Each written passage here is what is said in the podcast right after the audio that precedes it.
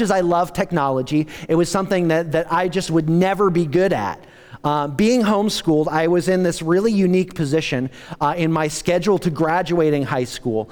Um, since I was since I was ahead of where I was in my uh, in my requirements for graduation, I had a, a few options. Uh, in my last year. And, and so I thought that it was a great idea to convince my parents that I should learn some computer programming languages uh, for a math credit uh, for, uh, for my last credit for, uh, for uh, graduating high school. Now, that should have been the first thing to tip me off that this was not a, uh, a very good idea. Um, because while I did really well with geometry and I, I, understood all the axioms that went along with that, all of those things that you've probably put out of your brain already, um, I did not do so great with algebra. I hated algebra. I absolutely, absolutely despised algebra. Thank you. I was hoping to get at least one. Uh, but, uh, but here is why I hated algebra and why it vexed me so much. It's because I hated writing down every single stupid little point and note on how you got from X to the number that you solve for. Now, I could solve for x.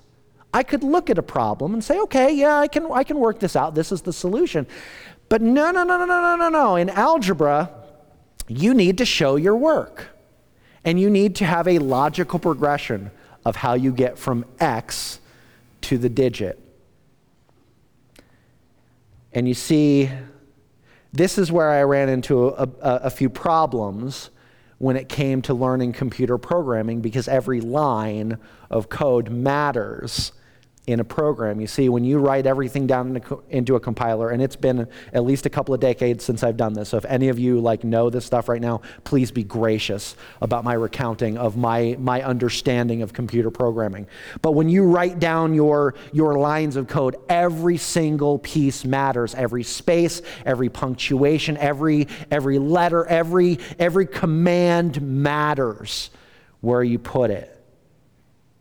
And so you see, when all is said and done, after the code is written, it needs to be debugged. And in this process, all the code is compiled and executed, and you end up with the results of whatever it is that you wrote down. And ultimately, for me, as I said before, I will never be a computer programmer for the same reason that I was never very good at algebra. The steps, the process, kind of eluded me. Now, we've all kind of made that argument, or at least your kids make that argument of saying, But mom, dad, I'll never use this in everyday life. I'll never be standing in the grocery store and have to solve for X before I swipe my, de- my debit card. And, and while there are things in, in coding that I have long since forgotten, there are some principles which I remember to this day that have stuck with me. And, and this is where this morning I want to share with you one of these, and we're going to launch into a bit of a conversation. And yes, when I say conversation, I mean conversation. There's going to be some points here in which I am going to need your feedback. That's right. I, am actually going to ask you to talk in church here this morning. So, uh, so we're going we're to kind of help each other out uh, as we try to uh, to understand a piece of scripture this morning. So, the first thing that I, I, or the thing that I want to share with you, the thing that I learned that I took from um, from from my my time learning programming was was a syntax statement that's if then else, if then else. Commands typically have a, a true false modifier to them. If the command is true, then an execution is, is uh, on a particular then takes place. For example, if Pastor Mark has a cup of coffee, true statement, if Pastor Mark has a cup of coffee, then he will drink it. That seems like a, that seems like a, a logical progression from the, from the true if to the then. Now, let's, uh, let's look on the other side of this. If the if is false, the program will default into an else command. Using the same illustration, If Pastor Mark does not have a, have a cup of coffee, a false statement, then he will drink water. Else.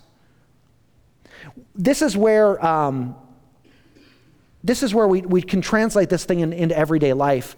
Um, every decision that we make, every choice, every step forward has an if then else to it. And we may look at this as, as cause and effect, but we always make a choice. And we always have choice in the decisions, decisions that we make. And one of the strongest areas that impacts us uh, when we make our choices in, in, is then in the way that we identify ourselves. It's in our identity. And what do I mean by this? Where, where do my choices impact my identity? If I'm an introvert or an extrovert, how do my choices impact that thing? Uh, we rationalize things with like I didn't choose to, I didn't choose my heritage, I didn't choose my ethnicity. Uh, one of the hot button issues in our culture when we talk about, about identity and choices is the, uh, the topic of, of human sexuality or gender.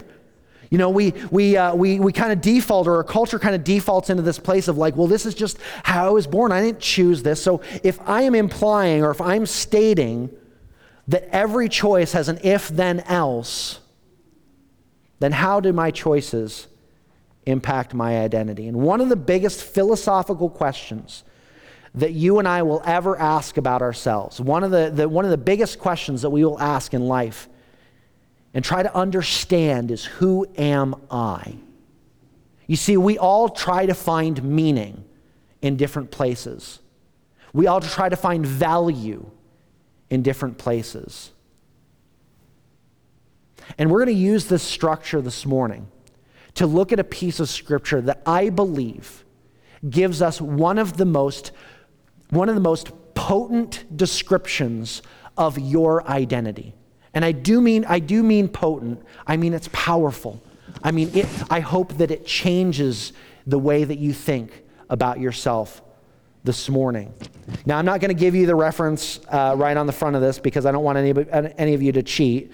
But, uh, but this is where I'm going to, uh, I'm going to ask for a couple of people uh, to, to help me. I'm going to write a couple of statements down on the, uh, the, the board here. And, and, so I want you to think about some of these things. And, uh, and then I'm going to call on, I'm going to call on you to kind of give me a couple of, of rapid fire answers. I know that I'm inviting trouble this morning but I'm trusting you guys.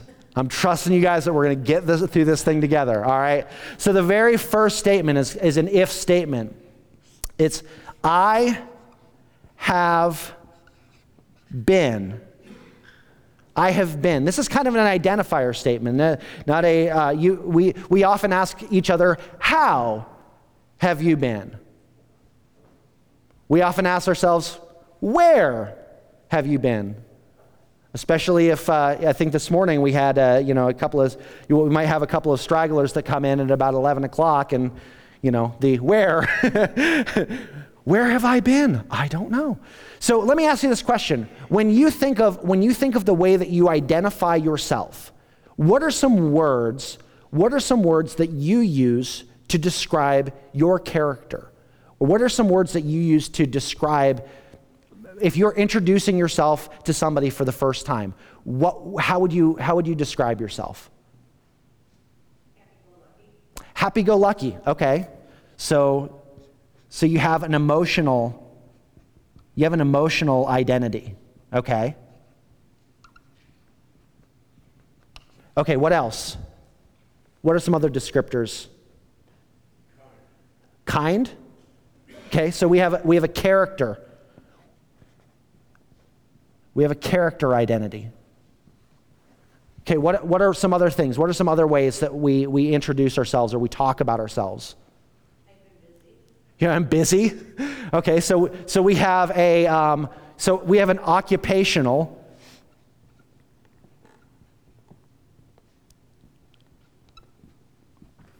We have an occupational identity. What are some, what are some other defining things? What, what's that? Fault finding. Fault finding fault finding. We have a critical. We have a critical identity. Just a couple more here. Rel- You're, you're a mother. Okay, so you're, you're a mother and you're a daughter, you're a, you're a sister, you're a wife. Okay, so you have, you have a relational, you have a relational identity. And then what's, what's one of the things that we often do, especially when we're in like business gatherings? Like we talk about our profession. You know, I am an assistant pastor, or I am a teacher, I am a, I'm a this or that. We have, we have a, a, a professional identity. And all of these things, all these things kind of play into the I have been. These are things that we use to describe our character, that we use to, um, to define ourselves, especially when it comes in, in, into relationship. We also have things like, like, uh, like uh, a, uh, a, proximal identity, where, where we kind of relate to um, the, the people who know, we are known because of our, our proximity to other, other people, like I am Mark's assistant, or I am, uh, I am Mike's friend. You know, I, we, we often identify ourselves in, in how we are, are not only relationally uh, connected or where we find our relational identity, but also who we find ourselves in, in proximity to. All right, so we're going to go ahead and I'm just going to leave this over here. We're going we're to get into another, another statement here that I'm going to need your help with. Don't worry, I'm almost done asking for your help. This is not scary. You're going to be, you're going to be fine. Okay? So I want you to when you think about character and you think of identifiers, what characteristics come to mind when we, when we talk about Christ? What are some characteristics of Jesus that are things that, like, yeah, when I think about Jesus, this is what I think about? Healer, Healer okay? Teacher? Teacher, love, awesome.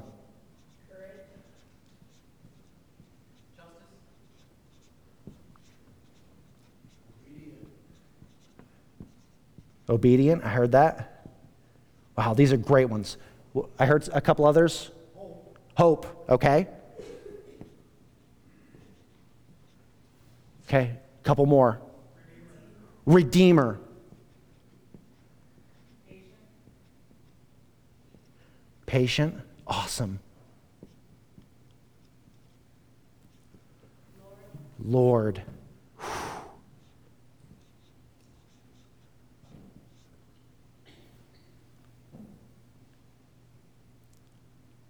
So I have an identity.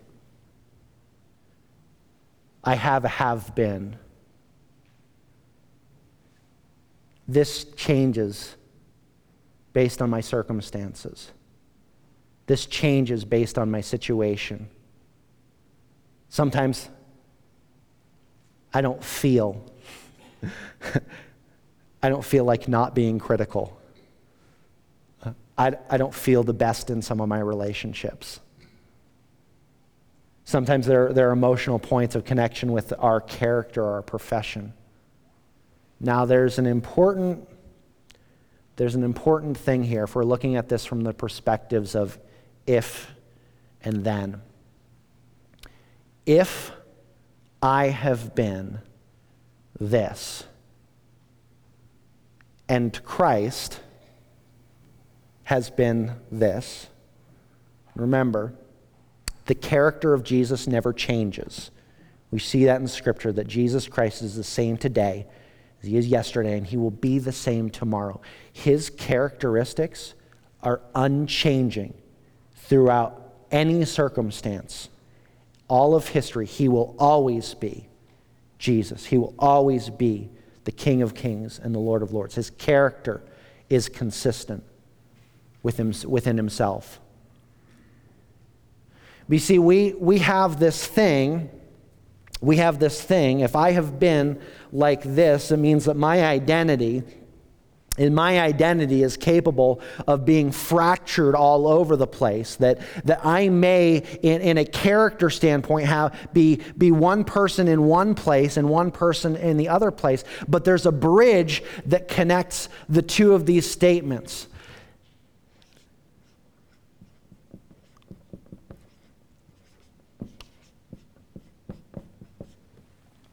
I have been crucified with Christ. I have been crucified with Christ. This becomes an if statement then. And if this is an if statement, it needs a then statement to it as well. If I have been crucified with Christ, what does that mean? It means that I no longer live.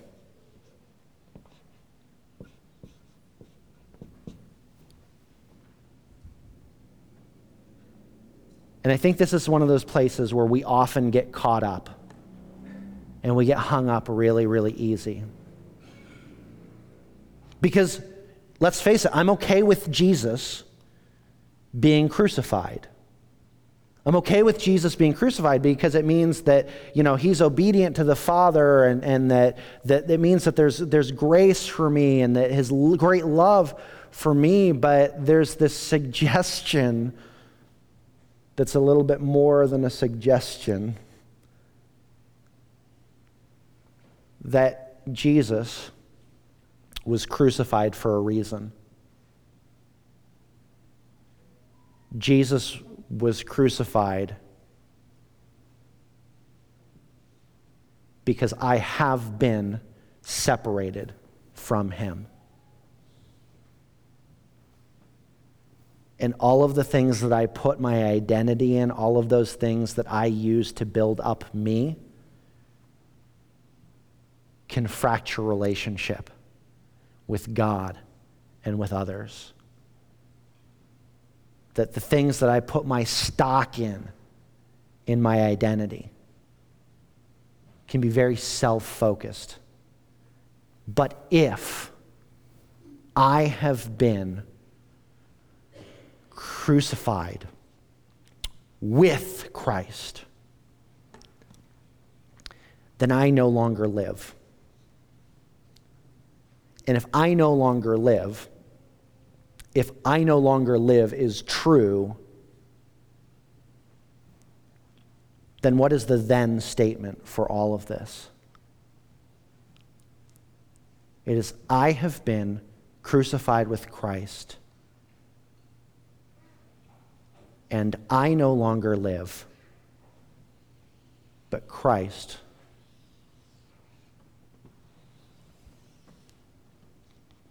lives in me.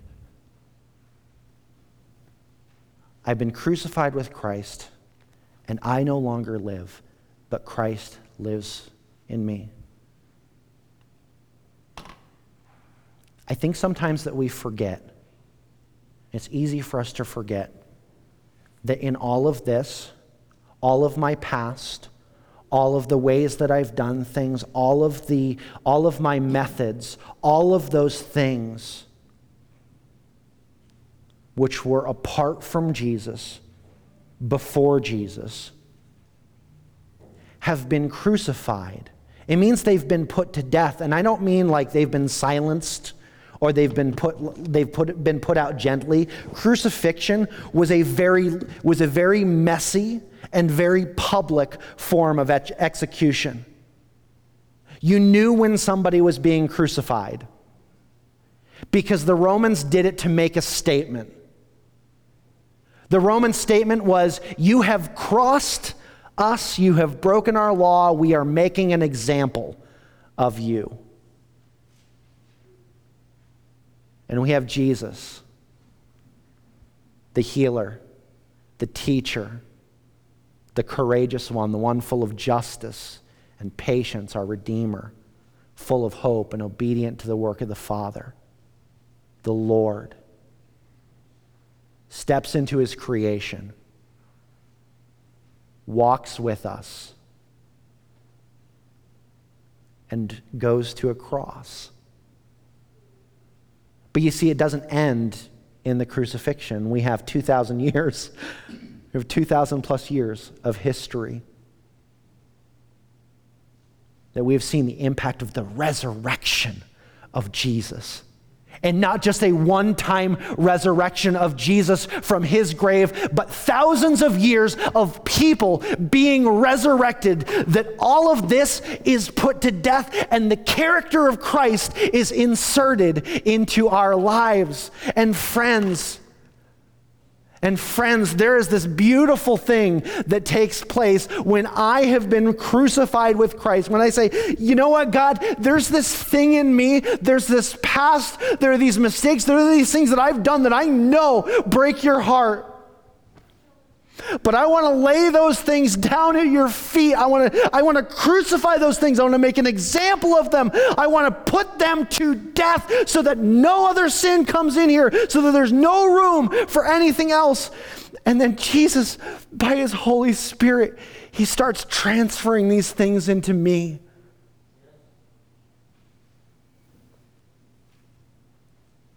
And so then by his strength I get to be obedient to him as he was obedient to the Father. And there's great hope that lives in me because if God could love a sinner such as me, if God could have grace for me, there's hope for the whole world. And that I am a minister of his redemption that we are as we are as we are crucified with Christ we are redeemers we are co-redeemers of this earth in, in his service. And he enables me to be patient when I don't want to be and courageous when I'm full of fear. I had a moment near the beginning of this week where I was frustrated for most of my day. And I can't even tell you what it was that was frustrating me because I don't remember. And during the day, there was a young gentleman that walked in. His name was Steve. And Steve says, Hey, I, I really hate to bother anyone here, but I just, I just need a ride. I just need a ride down to the tech. Does anyone have any, a, a minute to do that? I was like, Hey, yeah, let's do that. So we jumped in the car and we drove and, you know, we talked a little bit and Great, dropped him off, went back to the office, and I was still kind of in that, like, I was in my funk. Like, you ever get in that headspace where you're kind of in that funk? So I'm in, like, in my headspace, and I'm, like, getting ready to leave the office. And I hear the, the doorbell, and I hear somebody clicking at the door. I'm going, oh, no. I am not patient right now. I'm not feeling very kind or very joyful. And it was Steve again. Hey, I, I just, I, I was wondering if you, could, if you could drive me to the other side of town. I was just leaving, Steve. I'll take you. And so we're talking, and he's asking me questions about being a pastor, and he's a couple years younger than me. And, and he made this comment that just, like, it, like, like the, God's, God really just convicted me in this moment. He was just like, man, he's like, it's so nice to see someone that's so full of joy. And I'm going, I am not joyful today. I am not feeling joyful today. But friends, this is the thing that happens and that can happen when we choose to crucify the have beens with Christ and allow Him and His Spirit to live in us. You see, He's the one that cleans out the house. He is the one that, that puts this stuff to death. We have to just give Him permission to do it. And then, like Jesus said on so many occasions, go, sin no more. You see, friends, this is found in Galatians 2:20. I have been crucified with Christ, and I no longer live, but Christ lives within me. Such a powerful, powerful statement for us today. Now, if there's a, an if and there's a then, we haven't really talked about else. For the Christian, else is not an option. We don't half crucify we aren't half crucified with Christ. We don't half live in Him. And this is hard because we often live in the land of the else. But you see, there's more good news, and it's found in, in Ephesians chapter 2. It's the same writer, Paul says this As for you, you were dead in your transgressions and sin. You see, we try to save this thing like this is where we live. This is where we try to save this thing like this is the area where we live. But, but Paul is saying, no, you were dead in that. You were actually dead and you were dying in that, in your transgression and your sin, which you used to live. When you followed the ways of this world and the ruler of the kingdom of the air, the spirit who is now at work in those who are disobedient, all of us lived among them at one time, gratifying the cravings of our flesh and following its desires and its thought. Like the rest, we were by our very natures deserving of wrath. We were deserving of wrath. You see, we deserved the crucifixion when Jesus didn't. But because of his great love for us, God, who is rich in mercy, made us alive with Christ even when we were dead in our transgressions. It is by grace you have been saved, and God raised us up with Christ and seated us with him in the heavenly realms in Christ Jesus, in order that in the coming age he might show us the incomparable riches of his grace expressed in his kindness to us in Christ Jesus. For it is by grace you have been saved through faith. And this is not from yourself. It is a gift of God, not by works, so that no one can boast. For we are God's handiwork, created in Christ Jesus to do good works, which God prepared in advance for us to do. So, if this is true, if the old me is truly dead, if it's truly crucified with Christ, and through the Holy Spirit, He lives in me, what do I do with this? Fortunately, you and I are not computer programs. We deal in more than true false statements. We have past and present circumstances and experiences. We have future hopes and dreams. We have fears and passions. And we still need some debugging every now and then. Some of our core coding, broken from original sin, gets fragmented along the way. But into this mess, Jesus steps in. And he's not afraid of your mess. And he's not afraid of my mess. And this means that we don't have to stay here. We don't have to stay who we have been because everything that has been has been crucified with Christ and it no longer lives, which means that we don't have to continue to live in sinful patterns.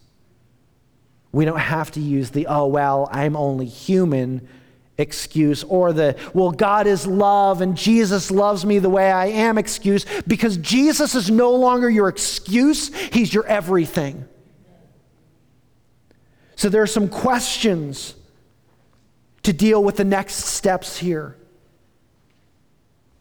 What part of have been needs to die? What part in you of the have been still needs to die? What keeps rearing its ugly head? I don't have this in your notes, but I want you to just write these three things down. Write down uh, confession, repentance, accountability. Confession, repentance, accountability.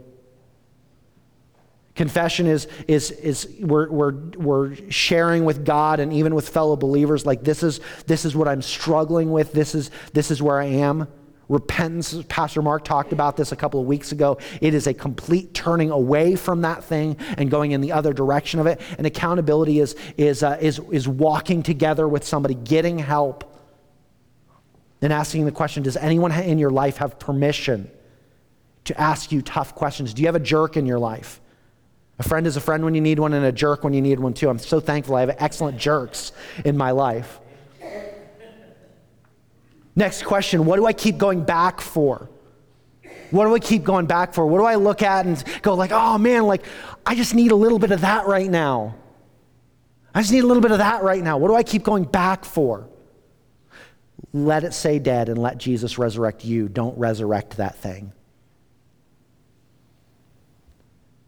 What do I need to be crucified with Christ daily within me? What do I need to be daily crucified in Christ within me? You know, sometimes there are those struggles that don't go away overnight. Sometimes those are, there are those things in our lives, those things that we identify with that don't go away overnight. And it's a daily reminder that I need the grace of God in work in me today. And the beautiful news, like the Apostle Paul, who had some type of malady, called it a thorn in his flesh. He begged God to take it away, but God's response was, My grace is sufficient for you. My power is made perfect in your weaknesses. We get to rely on God in those moments for extra grace. And if the Spirit of God, if the Holy Spirit lives in me, how do I make more room in the house? Maybe there's some areas in your life where you need to blow out some walls. Maybe there's some compartments that are still somewhere in the heart that are like, oh, God, you can have everything else, but that thing, just don't touch that. I just don't want you to have that. And he's like, I want in there. Oh, come on, Jesus, just stay in the good room.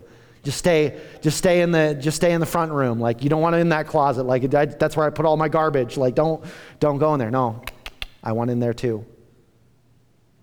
Abraham Kuyper said that there's, there's God who is sovereign over all. There's nothing in all of his creation that he does not point to and say, mine. Here's how I want us to close here this morning. I'm going to share one story with you, and, and uh, there's going to be a there's going to be a music video that we're going to play, and I want us to make some space for prayer. I know that we're running a little long here for the service, and we've got the, the chili uh, contest. The chili's still going to be there. Chili's one of those great things that the more it cooks, the better it tastes. So I'm trying to help all you out, try to, to try to beat me. Um, but, uh,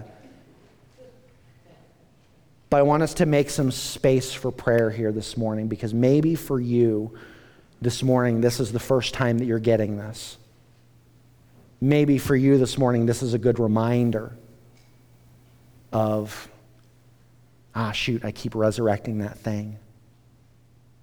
And I just want us to take some time to pray. I'm going to I'm going to move I'm going to move the stand down here and we're going to we're going to put on a music video and just leave some space. If you want to whatever posture you want to take, if you want to take some time up at one of the altars, I, am sure Pastor Mark myself would love to pray with you. Um, but let's, uh, let's just take some time and ask some of these questions.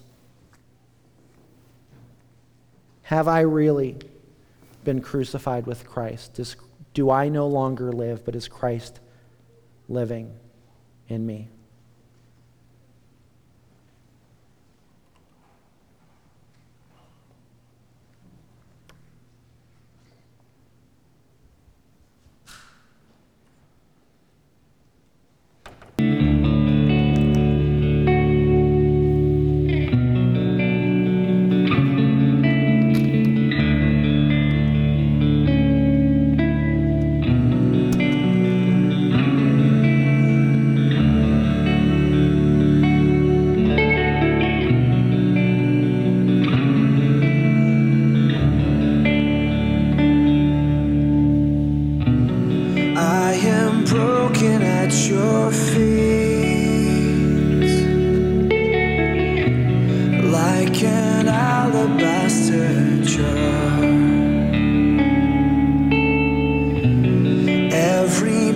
Of who